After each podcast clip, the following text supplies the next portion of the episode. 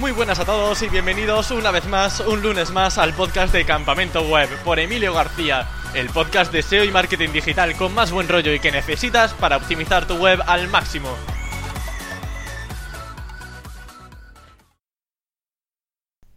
Se suele decir que quien mucho abarca poco aprieta, pero el invitado de hoy me ha dejado sin palabras porque conoce un montón de aspectos y de todo sabe muchísimo y con una gran experiencia. Trabaja como consultor SEO en una de las empresas más conocidas de España y Latinoamérica. Se trata ni más ni menos que de Grupo Planeta y además tiene su propio blog seohacks.com en el que comparte información gratuita y valiosísima sobre posicionamiento web. Vamos a hablar de un montón de cosas, como he comentado al principio, por ejemplo, sobre sus proyectos con más éxito, para que nos desvele algún secretillo, de códigos de respuesta poco conocidos, de Google Tag Manager, de los Quality Raters, de Think Content, de todo un poco, vaya. Hoy tenemos con nosotros a uno de los mejores SEOs que he conocido personalmente, que es Nacho Mascort. Muy buenas, Nacho, ¿qué tal estás? Muy bien, tío, por aquí estamos. Bueno, Nacho, como ya he comentado en tu introducción, era el SEO de Grupo Planeta. Eh, por temas confidenciales no podremos tratar mucho y ahondar pues bastante en, ese aspecto, pero bueno, igualmente vamos a intentar sacarte todos tus conocimientos técnicos, no tan técnicos en cuanto a SEO, para aprender de ti lo máximo posible. bueno, Nacho, en primer lugar, el tema de el referente al Grupo Planeta, ¿cómo es tu día a día? Porque claro, yo me imagino hay una grande oficina con muchos trabajadores. No sé, ¿cómo, cómo es ese día a día en tu trabajo? Pues mira, depende del día, ¿vale? Por ejemplo, los lunes tienen una mecánica siempre igual, ¿vale? O sea, como mínimo siempre tengo dos reuniones en las que una es la de seguimiento de todas las marcas, ¿vale? Que tratamos entre el equipo, entonces definimos qué prioridades tenemos, ¿vale? Porque empleamos metodología Scrum y a partir de ahí nos definimos los sprints semanales que vamos a, ir haciendo.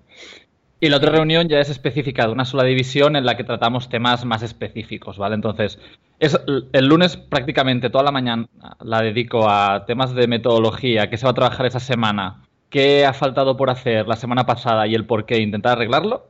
Y ya está, y a partir del mediodía empezamos a trabajar. ¿Y cómo organizáis todo el equipo? Eh, pues esa es una de las grandes cosas a tratar siempre, ¿vale? Porque al final nosotros trabajamos con diferentes perfiles de personas y pese a que estamos más o menos con un sistema unificado, sí que dejamos bastante libertad para que cada uno trabaje con sus propias herramientas de gestión y demás. Bueno, tú trabajas como SEO en Grupo Planeta y mi pregunta siguiente es, ¿qué es lo que más te gusta de trabajar como SEO? Porque claro, trabajas en un, eh, con un montón de proyectos, eh, Grupo Planeta, pues al final, como su nombre indica, son muchos muchas páginas web. No sé, cuéntame qué es lo que más te apasiona de tu trabajo eh, ahí. mira, lo, de las cosas que más me gustan es sobre todo la, diversidad que hay. Porque, es decir, cuando uno piensa en Grupo Planeta, pues dice, vale, libros, ¿no? O Planeta de Agostini, que son los coleccionadores que ves por la tele en plan, figuras de Naruto, o monta tu barco, ¿sabes? Pero hay de todo. O sea, hay desde temas de formación, hay e-commerce, hay los libros, eh, hay temas de vídeo, o sea, hay, hay de todo. Entonces la diversidad es guay. Y una de las cosas que más me gusta también es que se trabaja desde una web enorme, ¿vale? Como puede ser un Casa del Libro, que ahí sí que tienen un, gran equipo, a una web recién salida del horno, que se trabaja como si fuera un, MVP y a partir de ahí poco a poco ir escalándolo. Entonces, ¿cómo lograr ciertos resultados en una web grande o una web pequeña, cada una con sus presupuestos distintos? Porque la web pequeña tiene lo que tiene y la web grande tiene todo un, ejército detrás. Entonces, esas son las cosas que más me gusta. Y otro de los temas que también me, gusta bastante es que somos una especie de híbrido entre agencia y cliente, ¿vale? O sea, yo siempre he trabajado en agencia y es lo que te digo, o sea, claro, nosotros siempre íbamos pasando las tareas, haciendo los controles y todo lo que suele hacer la agencia, pero lo que hay más allá nunca lo veíamos. Y el hecho de estar en, en cliente sí que te das cuenta de todos estos temas, porque nosotros trabajamos también con agencias. Y tiene este, que sabes que si un día, yo qué sé, si un día estoy quemado de, alguna marca, ¿vale? Pues puedo saltar a la otra sin problema porque siempre hay tareas de hacer para todas. no, es, volverme, venga, va. Sí, exacto, o sea, no es nicho libros, no salgo de libros. Y me vuelvo el máster de los libros, ¿sabes? Entonces esto también está bastante bien. Qué guay. Desde luego que no te puede aburrir en el trabajo. No, no, que va, no hay tiempo, tío. Bueno, yendo ya un poco a tu faceta más personal de experimentación, el 19 de enero de 2017 publicaste en Twitter una gráfica bastante em, interesante de SEMrush porque había crecido muchísimo, creo que era casi el doble de tráfico orgánico. Eh, ¿Se puede saber un poco de qué era? Sí, este es un proyecto que monté con un, con un amigo mío, que después él se salió, que básicamente fundaba, es decir, nos basábamos bastante en la estructura que tenía un como, ¿vale? Con el tema de la arquitectura web a nivel de hacer silos por subdominios, ¿vale? Imagínate un, un como o un softonic, pero en, en, muy, muy, muy, muy, muy pequeña escala, ¿vale? Y entonces, básicamente lo que, lo que se tocó ahí es que nosotros generamos la arquitectura por primera vez, subimos, eh, no sé, 50 posts y la dejamos ahí. Y creo que no se volvió a tocar nada. Y entonces, revisando proyectos, me dije, oye, vamos a intentar tocar por aquí a ver qué sacamos. Y, y sí, sí, fue acabar de revisar el tema y, hacer el, el, el pseudosilo de forma perfecta. Y la verdad es que pegó un buen chute. O sea, hiciste ahí como una migración de URLs, ¿puede ser? O sea, es decir, la, la, arquitectura ya estaba generada, ¿vale? El, silo con subdominios ya estaba hecho, pero tenía bastantes problemas de, de, recursos de imágenes y de JS que se bloqueaban por, por una tontería de un plugin de, del WordPress ¿Vale? Y habían, y habían muchos, muchas subcategorías de cada, de cada subdominio, ¿vale? Imagínate, había el subdominio de ocio y había el subdominio de tecnología, ¿vale? Dentro de este subdominio se generaba eh, un menú en el que solo podías acceder si estabas en ocio, ¿vale? O sea, me explico, si tú entrabas en ocio, se te generaba un, un submenú que solo había contenido de ocio, ¿vale? Entonces, de esta manera tematizabas todo el site en el que había el enlazado interno solo para temas de ocio, ¿vale? Sí que con la sidebar jugábamos a enlazado interno entre otros subdominios, ¿vale? Por el tema de que si tratamos los subdominios como un dominio distinto, pues teníamos una especie de enlazado interno, una especie de enlazado interno como si fuera externo, pero sin serlo, ¿vale? Sí. y entonces lo que básicamente este repunte fue de si en la categoría de ocio habían 10 eh, subcategorías, pues claro, al final había una que tendría 10 posts y otra tendría una y otro tenía dos posts y habían dos vacías. Vale, pues fue básicamente tematizar estas subcategorías ampliando contenido en función de lo que se hablaba.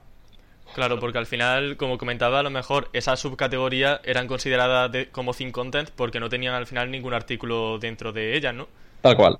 Otra gráfica también muy interesante que he encontrado por ahí espiando un poco tu, cuenta de Twitter es una que publicaste el 3 de noviembre de 2016 que comentaba que saliste de una penalización bastante fuerte de Google Penguin y quería preguntarte cómo la recuperaste para coger algún que otro consejo para poder salir de este tipo de penalizaciones. Vale, mira, esto esto fue un, un cliente que había en, en, la segunda agencia en la que estuve, que se llamaba Tesubi, y esto era un cliente que era del nicho de dentistas, que es de lo más spam que te puedes tirar a la cara, y que justo venía, sí, sí, tal cual, venía de, de, otra agencia, ¿vale? Entonces él nos vino en plan, oye, mira, he contratado a esta agencia, no ha crecido, incluso he perdido en algunas, en algunos, eh, en algunas categorías, entonces nada, pues nosotros empezamos a meternos por ahí.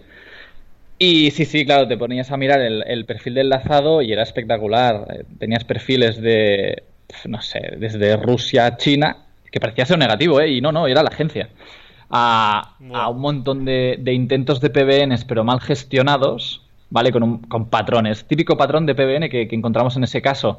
Eh, la política de privacidad. La copiaban de un sitio y la indexaban. Tú ponías una frase y sacabas toda la PBN. Y estaba, ah. y está todo el patrón ahí y, y sacabas toda la red. Y era una red bastante mal gestionada. Y además veías que en la propia PBN eh, tenía enlaces a temáticas de adultos. Que no pasa nada si lo tienes bien gestionado, pero está bastante mal gestionado. Y entre que jugaban a aparecer en directorios a saco, una PBN más mal gestionada, con dos o tres enlaces de Rusia y otros cinco de China, que eso era bastante raro. Tal cual, ya la gráfica se ve que prácticamente desaparece a nivel de, visibilidad.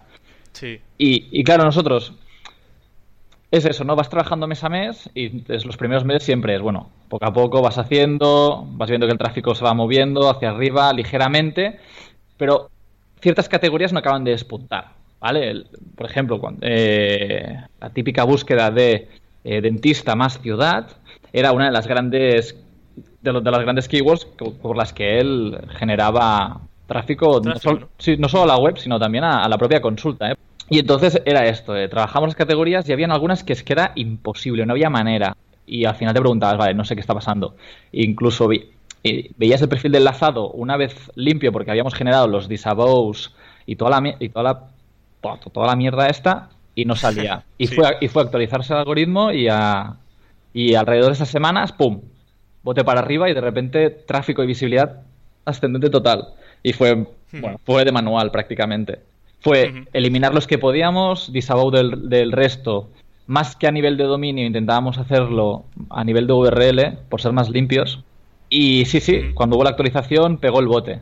Otro de tus casos de éxito, que también he estado curioseando por ahí, consistió en eliminar más de 30.000 páginas de Think Content y mejorar el WPO, más o menos el rendimiento de, la página web. En este ejemplo, ¿qué consideraste como Think Content? A lo mejor poco contenido. Mira, en este caso no era poco contenido, sino que era un plugin automático de traducción de idiomas. Y dije, va, vamos a mirar este plugin porque creo que lo he dejado un poco abandonadillo y es un poco peligroso. Y sí, sí, efectivamente, me había empezado a coger eh, categorías y, tags y me había empezado a generar, porque además el plugin eh, modificaba la URL, ¿vale? O sea, por ejemplo, te cogía categoría, me lo invento, eh, Nike barata, ¿vale? O zapatos baratos, entonces te ponía el subdirectorio delante y te traducía la URL, ¿vale? Pues se ve que tenía una, no sé, supongo que estaría mal configurado, porque en ciertas taxonomías te empezaba a generar directorios de directorios. Entonces me encontraba eh, en barra FR o FR barra FR barra FR y la uy, uy, uy, Entonces había entrado como en bucle. Un caótico, ¿no? Sí, sí, sí. Entonces, claro, por cada versión de idioma se multiplicaba por la anterior, por la anterior y por la anterior. Entonces me generó como 30.000 páginas que había o contenido prácticamente vacío o una copia de una copia de una copia. Y sí, sí. Madre mía. Y fue justo a la vez eh, coger estas páginas, cargármelas.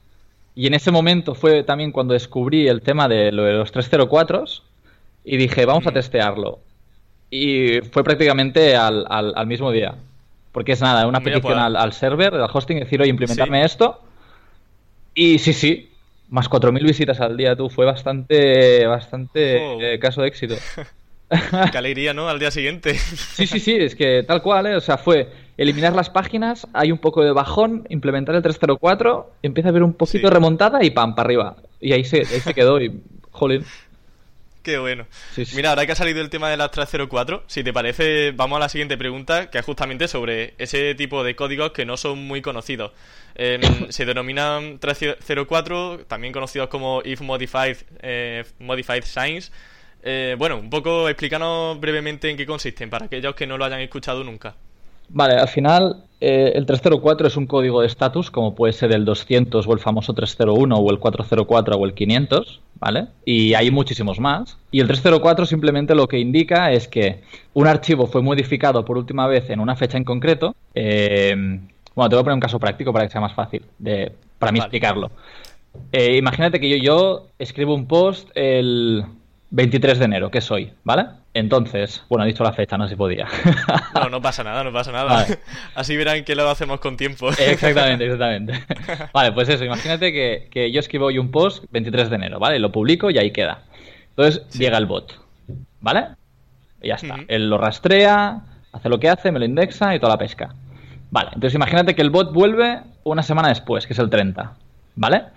Si yo tengo el 304 implementado en el hosting, ¿vale? Que hay algunos que ya por defecto ya, ya funciona y en algunos no, simplemente lo has de pedir y ellos te lo configuran porque tiene un, estado por defecto, que es justamente cómo tiene que trabajar, ¿vale?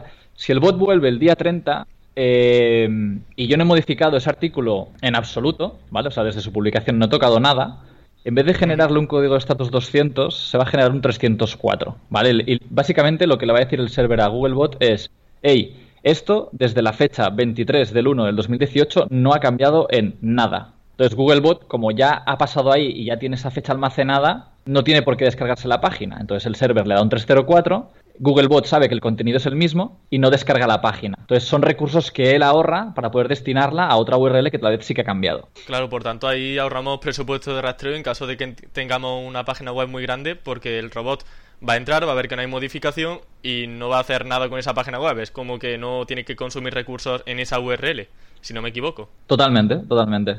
Vale. ¿Y cómo podemos saber si una URL tiene un 304? ¿Una herramienta clásica como Screaming, como Screaming Frog nos podría servir para detectarlo en toda esa URL? Eh... Mira, yo con Screaming Frog nunca lo he probado.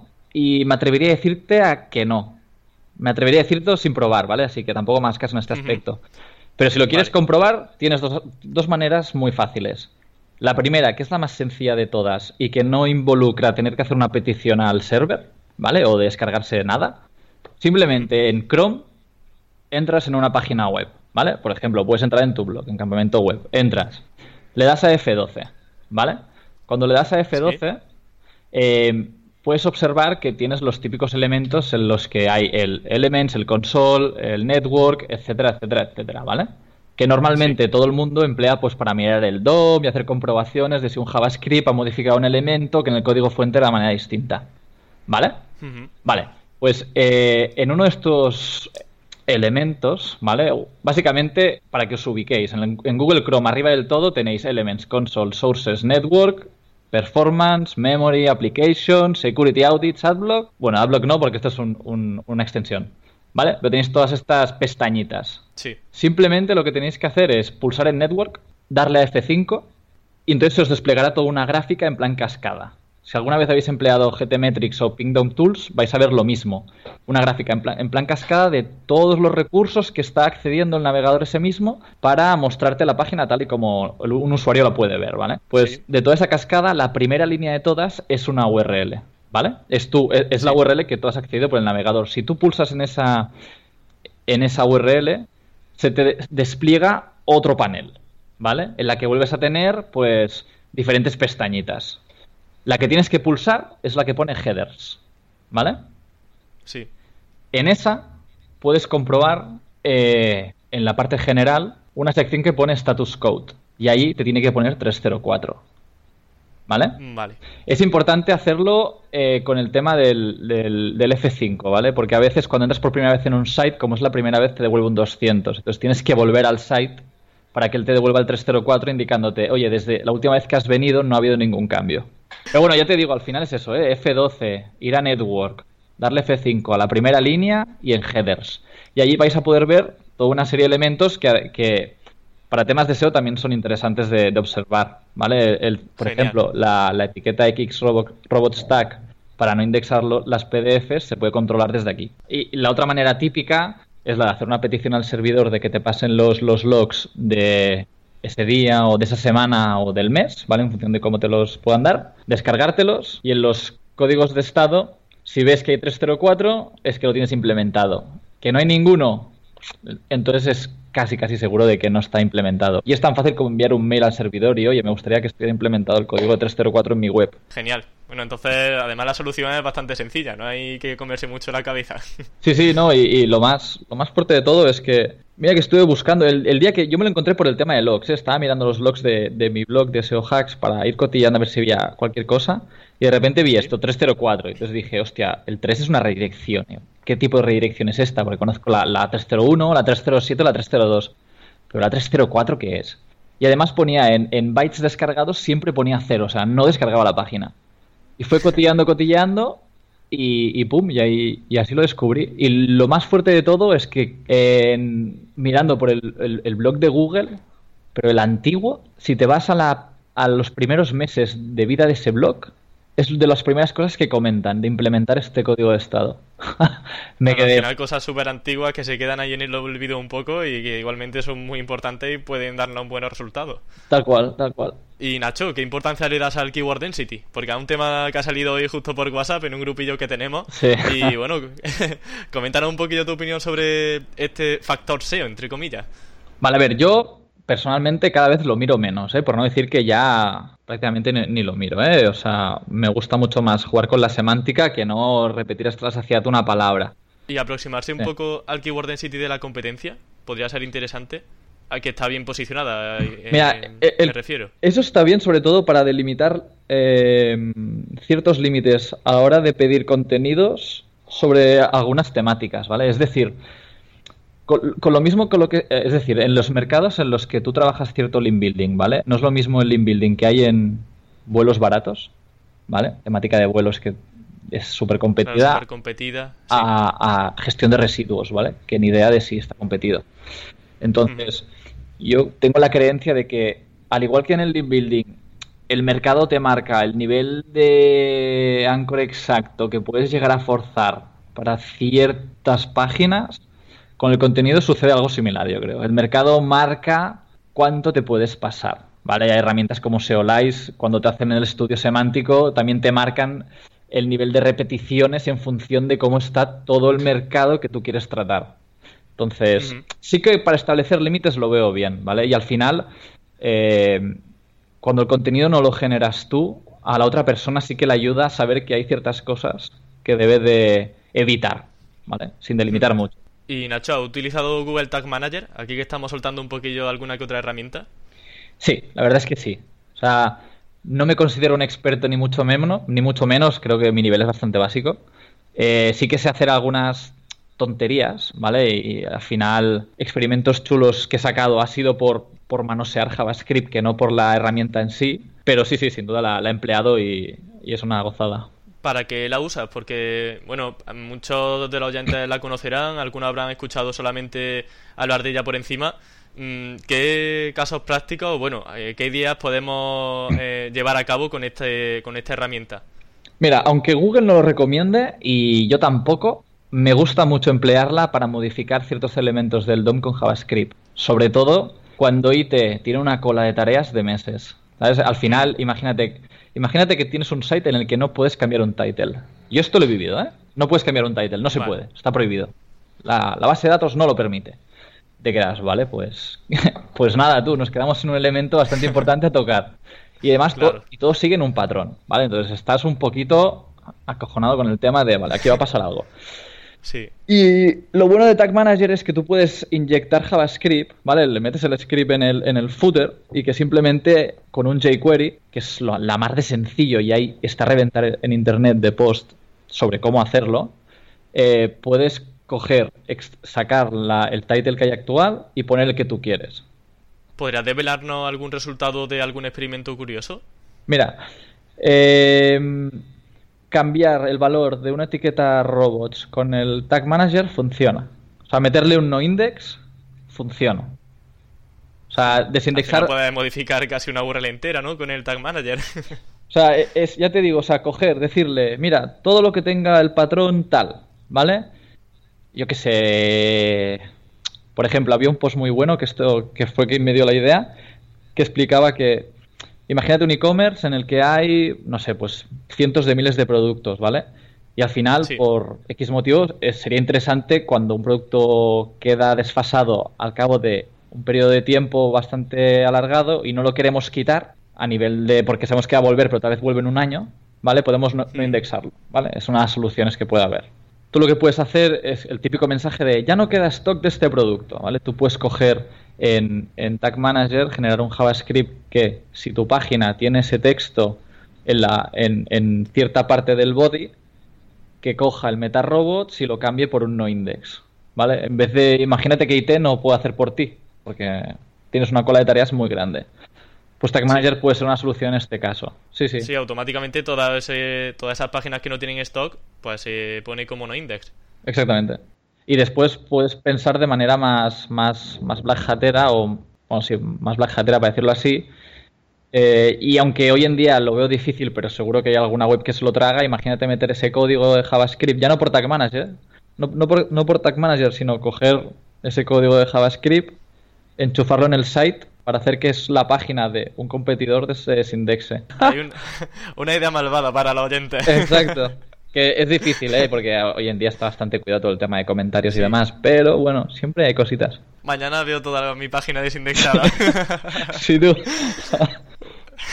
Bueno, Nacho, en uno de tus posts en SEO Hacks mencionas la extensión de, bueno, para navegadores de User Agent Switch. Sí. Que, bueno, lo mencionaré en, en el post para aquellos que de oída a lo mejor no, no lo pillen.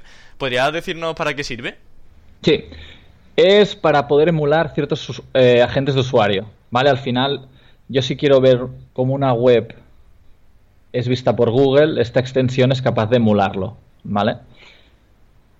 puedes hacer lo mismo siendo Bing o siendo un teléfono móvil o siendo un, sistema operativo X, ¿vale? El propio Chrome tiene también para ser eh, ciertos user agents de, móvil, o sea, si es solo para móvil, el propio Chrome te lo hace. Si no, esta herramienta yo la, utilizo siempre para ver cómo lo ve Googlebot. Al final es eso, ¿eh? Mandas el, eh, haces la llamada como si fueras Googlebot y él te devuelve la página como debería de verla. Y mira, un poco para asegurarte cómo le está viendo Google, ver si mm. puede rastrear todo, si hay algún error de contenido porque no lo puede rastrear, eh, a lo mejor hay algún código que no, no permite, pues eso, facilitar al fin y al cabo el rastreo de, la URL. Sí, sí, sí, y, al final puedes ver casos divertidos y curiosos. ¿eh? Y yo me acuerdo que el post en, el, que lo mencionaba era uno de, de Cloaking, que era una página sobre relojes suizos, si no me equivoco. Sí. Eh, tú entrabas como un usuario normal, ¿vale? Hacías la búsqueda. Comprar relojes suizos, ¿vale? En Google, pum. Entonces había una página que era no sé qué barra ética.php. Y, y, claro, todo el mundo eran dominios exactos para, para posicionar como sea y veías eso que no, no cuadraba. Entrabas, la URL cambiaba, ¿vale? Te hacía una redirección y, te, y te, mostraba un, un e-commerce super currado de relojes suizos. Y entonces tú cuando hacías el cambio de usuario y te ponías como Google, en vez de hacerte la redirección, veías un texto de, no sé, 2.000 o 5.000 palabras hablando de relojes suizos. Y era cloaking puro y duro. Entonces lo bueno de esta herramienta es de poder ver estas dos realidades cuando pasan ciertas cosas así. O incluso para emular qué pasaría con ciertos JavaScripts que él en teoría es incapaz de ver. O que para ese tema sería mejor trabajar con, con Chrome 41, que es el sistema renderizado que emplean. Yo siempre recomiendo lo que comenta, hacer una renderización o bien haciendo llamada a, Google Bot o yendo a Search Console para hacer un fetch and render y ver que realmente Google puede, puede rastrear todo correctamente porque mm, nos damos más sorpresa negativa de la que la gente se, se piensa. Suele haber algún que otro problema normalmente, así que mejor revisarlo que se tarda casi nada. Sí, sí, y más si empleas frameworks en JavaScript que son una pesadilla. Pero sí, sí, ya te digo. Y mira, y lo que me preguntabas de extensiones que suelo emplear. Sí. Mira, yo las que suelo utilizar es una que se llama SEO Meta en One Click, que esta la, la explico Chuiso. Que está bastante bien, ¿eh? O sea, básicamente te, te devuelve los típicos metas que miramos todos de forma rápida, en plan el title, la description, canonicals, eh, te hace una jerarquía de encabezados, te devuelve los Twitter Cards, los Facebook, eh, el Open Graphs, etcétera. ¿Vale? Entonces, para ver ciertas cosas rápidas está bastante bien. Eh, otra es el Redirect Path, que simplemente sirve para ver los códigos de estado o para detectar redirecciones. ¿Vale? Es muy útil para, para ver si en vez de hacer una 301 están haciendo una 302 cuando no tocan o cuando hay una cadena de redirecciones, etcétera. Después la, la típica de Moz, ¿vale? Esta creo que la tiene todo el mundo el, la que hemos comentado, que es el User Agent Switcher para Google Chrome. Eh, hay una herramienta que se llama Web Developer, que es como una rueda dentada y que te permite hacer te permite hacer muchas cosas, ¿vale? Pero a mí la que más me gusta es la de poder quitar el JavaScript. Tiene una opción que es Disable JavaScript y te permite navegar en una web sin JavaScript. Y a veces te das cuenta de ciertas cosas que hmm, no deberían de estar ahí, ¿vale? Qué buena. Esa, esa extensión también la uso yo bastante y sin duda tiene un montón de, funciones y esa que comentan muy interesante. Ah, sí, sí, es, la verdad es que es una gozada.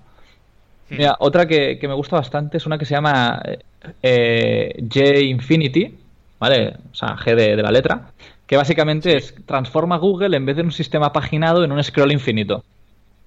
Entonces, ah. es muy rápido de, de, detectar posiciones pasada la primera página y después tiene otra segunda finalidad que cuando lo... Es decir, hay un, hay un JavaScript que tengo por ahí guardado, que te lo puedo pasar y si quieres lo pones en el post, ¿vale? Que es, de un site que encontré por ahí, que tú, si coges el, el G-Infinity, haces scroll hacia la, no sé, página 5 si quieres, ¿vale? Tienes los 50 resultados de Google y clicas, entonces este JavaScript se tiene que guardar en marcadores, ¿vale? Pulsas en este marcador y automáticamente el JavaScript extrae eh, todas las URLs, por ejemplo. De forma que puedes crear al final los 50 resultados de Google para luego hacer lo que quieras con ellos eh, en Excel o donde sea. guay, guay. Exactamente. Soy un enfermo de las extensiones, tío. Y hay algunas que son una chorrada, porque, por ejemplo, tengo una que es para ver el robots.txt de golpe. O sea, para no escribir robots.txt en, en la URL tengo uno que me lo previsualiza. o sea, ya te digo. unos segundillos. Sí, sí, sí. Mira, para scrapear empleo o web scrapper o uno que se llama Gresp R. Que es uno tan sencillo como eh, similar a un drag and drop. Quiero clicas en este elemento, en este elemento, en este elemento, configuras cuatro tonterías y te lo devuelven en un Excel o en un CSV. Bueno, sé que eres fan del lenguaje de programación Python y podrías comentarnos también alguna que otra herramienta, porque sé que está ahí todo el rato con el Python, así que si nos puedes explicar alguna que otra. Eh, a ver, yo al final Python siempre em, suelo emplear los mismos módulos, ¿eh? O sea, yo, yo trabajo con Anaconda, ¿vale? Que es como, a ver cómo explicarlo. Eh, un conjunto de herramientas, ¿vale? En la que una de ellas se llama Júpiter, ¿vale? Que es una especie de, de programita, ¿vale? Es que ahora cualquier programador me mataría y diría, hostia, lo que está diciendo este pavo. No pasa nada, que se te perdona. Yo soy programador, ¿eh? ya lo adelanto. ¿Vale? Solo, solo juego con. Juego, juego a serlo. Entonces, nada, pues eso. Yo trabajo con Jupyter, que al final es. es imagínate un Sublime Text, ¿vale? O cualquier editor de texto para programar HTML, pero en vez de programar HTML, ¿vale? O picar código en HTML, eh, tú puedes generar un código, le puedes, le puedes dar a, ejecutar y puedes ver al momento ese código que, hace, si funciona o no, ¿vale? Entonces a partir de aquí empiezo a desarrollar, pues, lo que quieras, ¿vale? Al final es un lienzo en blanco y, de esto. Y ya te digo, módulos con los que trabajo, eh, Pandas sobre todo y Beautiful Soup para el tema de scrapeo y, otro de, APIs. Para temas de SEO lo puedes... Es que es creatividad pura, ¿eh? lo que se te ocurra. Mira, un, sistema muy bueno es, imagínate un site lo suficientemente grande para que hayan varias personas que lo estén tocando siempre, cada día, y puedan llegar a, tocarte ciertas metas que no te interesan, ¿vale? Tú puedes tener un archivo, ¿vale? En CSV en el que digas, mira, estos son los titles, estas son las descriptions, estos son los valores del no index, ahí del no index, del metarobots. Eh, este es el canonical, por ejemplo, y añádele todas las metas que quieras, ¿vale? Tú puedes, por ejemplo, hay una, su momento yo me lo hice y, además lo vi en, un, en, una ponencia de SEO y me gustó mucho la idea y, fue verlo y decir, hostia, lo voy a, lo voy a montar. Eso, un, un, programita que cada X tiempo, ¿vale? Tú puedes definir, pues que sea diario, o que sea cada X horas, o cada semana, o cada mes.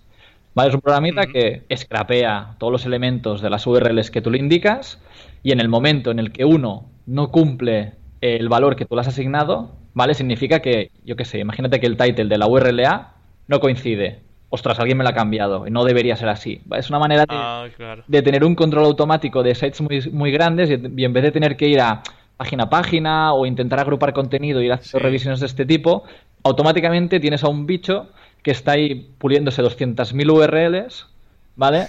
Y en el momento en el que detecta que hay, por ejemplo, 50 que han cambiado, ¡pum! Email automático de, oye Nacho, estas 50 no cumplen los criterios de que tú has puesto. Qué guay, al final, pues eso, mejora tu productividad y permite tener un reporte automático de, de modificaciones, de bueno, de un montón de cosas que se te vayan ocurriendo, como bien has comentado. Totalmente. Hablas también sobre los hablas también sobre los Quality Writers, tanto en el curso de Tim Romero como en tu blog.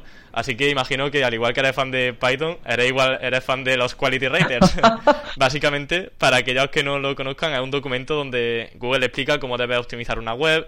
Y bueno, cogiendo todo con pinzas, como siempre, porque no siempre hay que llevar todo al pie de la letra. Y mi pregunta es, eh, ¿qué factores o información te ha resultado más relevante en estos Quality Writers? Al final, cuando lo lees, hay cosas que te quedas bastante sorprendido, ¿eh? Ahora mismo, mira, la última actualización ha sido incluir temas de voz. O sea, yo creo que cualquier SEO debería de intentar echarle un vistazo rápido o ver incluso, si no se lo quiere leer porque son muchas páginas, buscar resúmenes porque ahí apunta pala. Eh, ya te digo. Y, entender que, por ejemplo, en, la guía de los Quality, de los quality Raters, eh, Google hay un conjunto de páginas que ellos llaman IM y L, ¿vale? Que es Your Money o Your Life. También para nombres pues son así de creativos y de divertidos. Y, bueno, es, un conjunto de nichos que son potencialmente sensibles por el contenido que tratan. ¿Vale? Es decir, una página de un banco o una página de salud o una página para contratar un seguro es una página que tiene un impacto bastante grande eh, en la vida del usuario. ¿vale? Entonces, hmm. es curioso ver cómo ellos tienen estas implicaciones para diversos que nichos y, entonces uno se pregunta, ¿vale? Porque al final son preguntas que te lanzas, ¿eh? después podrás comprobarlo o no, pero son preguntas que te lanzas de ¿qué pasa aquí? Es decir, ¿hay algún cambio en este nicho que yo no, no, no puedo ver o no puedo sufrir en otro lado? O a la inversa, no sé. El tema de la búsqueda de voz realmente es que es un tema serio porque va a cambiar completamente la forma en la que, en la que hacemos SEO. Y de hecho, todos estos cambios que estamos percibiendo, sobre todo de cara a los rich snippets, eh, de cara a los pues eso, fragmentos estructurados al fin y al cabo, que le dan una respuesta mucho más directa al usuario, yo creo que está íntimamente relacionado con el futuro que va a ser, ok Google, dame una respuesta sobre tal cosa. Y va a coger simplemente ese fragmento enriquecido y te va a dictar la respuesta, que ya de hecho sucede en los asistentes de voz. Así que vamos a tener que estar ahí peleando por el top 1. Ya el top 3 y el top 4 casi que no va a tener impacto. Al menos esa es mi percepción y lo que yo creo que va a pasar. Tal cual. Y que yo opino igual, ¿eh? O sea, eh, al final la, el, el, rich snippet, ¿no? Que ahora lo llaman rich result o algo así, eh, va a ser un mercado de tráfico espectacular para cuando lleguen todos estos asistentes de voz que aquí tal vez en España aún está un poco out el tema pero en Estados Unidos se ve que está siendo bastante locura. Vamos, vamos a rezar un poco para que, no nos coman con patata. bueno, Nacho, para ir finalizando ya la entrevista, voy a ir a una justamente a lo que menos te gusta, a los dolores de cabeza, que según me has comentado ha sido Angular, ¿no? En primer lugar, ¿qué es Angular? El diablo, tío. Es el diablo. no, no, a ver, al final, es decir, a ver, Angular es un framework basado en JavaScript, ¿vale? Eh, básicamente lo que esto significa es que todo el contenido que se genera por el site lo genera JavaScript, ¿vale? Lo que quiere decir que eh, a menos que sucedan ciertas cosas, Google no va a ver, no, no, no, va a ver, no va a ver el contenido, ¿vale? Porque sí que ha ido evolucionando y que poco a poco ya está más encarado para ser más SEO friendly, pero al principio era un drama, era un drama, ¿eh? O sea, tengo, tengo gráficas de cambiamos a Angular, y hasta luego el tráfico, pero montaña rosa total. Porque al final Google no, no lo ve, ¿vale? O sea, es, es, horrible. Chicos, HTML es siempre la, recomendación, ¿no? Pero a veces por, eh, sobre todo pues por el, CMS a lo mejor que se utiliza o por el propio código y la propia programación de un sitio, pues es muy complicado deshacerse de, ese, de esa programación con Angular. A ver, hay, hay, hay grandes sites ¿eh? que trabajan con Angular. A veces la pregunta es, eh, ¿Es necesario que todo el site esté en Angular? Tal vez solo ciertos módulos deban estar en Angular, ¿sabes? Eh, te solventarías muchísimos problemas así. Si ciertas partes no fueran en Angular y otras sí, ¿vale? Hay sites que lo hacen y les funciona muy bien. Eh, sí que es verdad que hay otros que lo tienen todo en Angular y también tienen un tráfico envidiable. Pero es, un quebradero de, cabeza y juegas con muchas desventajas, ¿vale? Sobre todo el... ¿Cuáles son los... Mira, las... Sí, ¿cuáles son los principales problemas que suelen causar? Yo creo que los principales problemas son, son dos. Una es el tema de, de renderizar correctamente todo el contenido, o más que renderizar, de que Google sea capaz de leerlo e indexarlo, ¿vale? Porque en, las etapas más previas de Angular, básicamente tú cogías un código fuente y veías una etiqueta de body con unos atributos y todo en blanco, ¿vale? Sí que habían mm. etiquetas en medio, pero todo en blanco. Eh, y otro de los grandes que es que veo bastante poco escrito, pero estoy convencidísimo, y ya por el grupillo que hay de JavaScript de Google, sé que hay un par que ya lo comentan, y, John Muller también lo ha puesto, es que se come bastante el presupuesto de rastreo, ¿vale? Te explico por qué se lo come. Al final, eh, imagínate una página hecha en Angular, ¿vale? Imagínate una, una home. Y en una home tenemos, eh, pues, Imagínate un slider con cinco imágenes, un texto, un titular y, si quieres, cinco módulos debajo con productos, ¿vale? Con sus fotos y su titular y sus titulares, ¿vale? Para que Angular monte eso, tiene que hacer una llamada eh, a una carpeta donde están los recursos en la que ha de llamar a, a una imagen, ¿vale? Es decir, hay una URL que contiene esa imagen otra URL que contiene otra imagen, otra URL que contiene otra imagen, que son todo JSONs, ¿eh?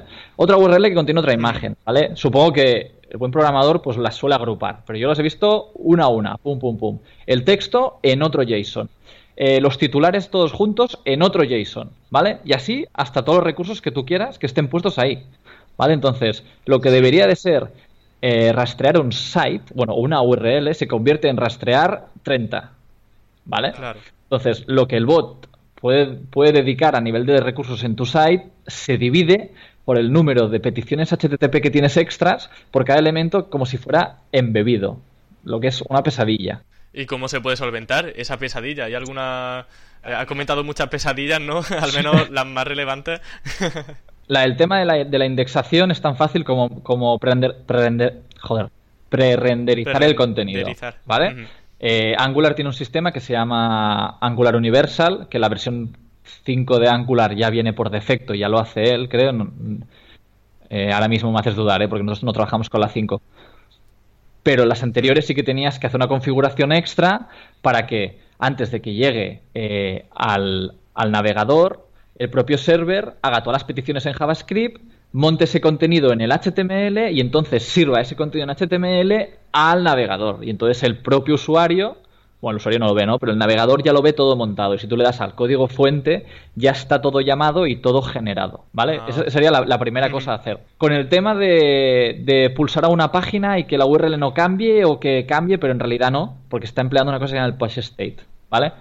Bueno, obligatorio que por cada página una URL, ¿vale? Esto es la- lo, lo básico del SEO. Pues con Angular igual, es obligatorio. Claro, al final estructurar un poco mejor la página web para que Google pueda rastrearlo mejor y pueda identificar exactamente en qué consiste cada sección, y que no haya ahí un barullo de contenido y de módulos diferentes. Sí, sí, o sea, es que ya te digo que si solo hay una página en el site y el resto es contenido dinámico que va cambiando, no le pides peras al olmo porque no lo vas a ver. ¿Vale? Claro. Y por último, con el tema de, de la infinidad de recursos haciendo llamadas a HTTP y no sé qué, eh, aquí dos consejos puedo dar. Unificar tan, todo lo que se pueda, ¿vale? En vez de una URL por imagen, agrupa pues todas las imágenes del site, tampoco, tampoco todas las imágenes del site, pero tal vez todas las imágenes de una URL eh, juntas. Claro, de una categoría o de lo que sea, dependiendo ya de la magnitud ¿no? de, la sección. Exacto, todas juntas, ¿vale? Es decir, el objetivo está en reducir eh, el número de llamadas que se hacen en, en- en esa URL, ¿vale? Porque al final Sí, Google lo trata como si fuera un, un recurso embebido eh, y entonces el bot ha de crawlear todas esas URLs antes de poder crawlear el, el- la URL principal para después mandarlo a Caffeine y que éste lo ejecute. Entonces es un poco, es un Hmm. poco drama, ¿vale? Entonces aquí sí que es eh, agrupar lo máximo que se pueda, ¿vale? En función de lo que te deje el site o lo que pueda tu equipo de IT. Y lo que sí queda muy bien es el tema de los encabezados 304, porque normalmente estos JSON no cambian, son, son, son simples listados de URLs o de contenidos que siempre es igual. Entonces, es una muy buena manera de decirle al bot, mira, toda esta lista de recursos que tú necesitas para poder montar el site no ha sido modificada, no, no pierdas tu tiempo, bueno, pierdas tu tiempo, Claro. no descargues la página porque está igual. Y esto sí que, esto funciona bastante bien y hemos llegado a ver cómo el crawling se triplicaba por tres. Así que esto sí que funciona bastante, bastante bien. Qué bueno, Nacho. Pues Ah. nada, si, si ya aquí terminan los consejos, terminamos por aquí entonces también ya la entrevista. Perfecto.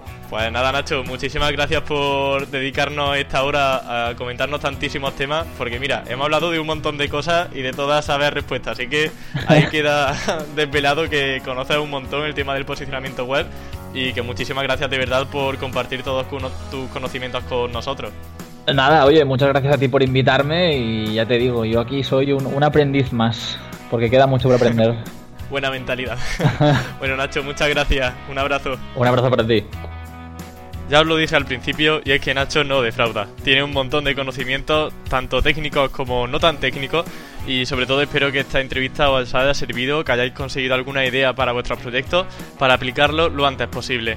Ya sabéis que el próximo lunes estaremos con un nuevo podcast, así que por mi parte nada más, simplemente animaros a visitar campamentoweb.com donde vais a tener un resumen de esta entrevista y ya sabéis que a Nacho lo podéis encontrar en su Twitter, en Nacho SEO, en su blog de SEO Hacks y bueno, un poco pues por todas las redes. Al final buscando Nacho Mascort lo vais a tener por todas partes en Google. Así que nos escuchamos el próximo lunes con muchas ganas de aprender y muchas cosas que contar. Hasta la próxima.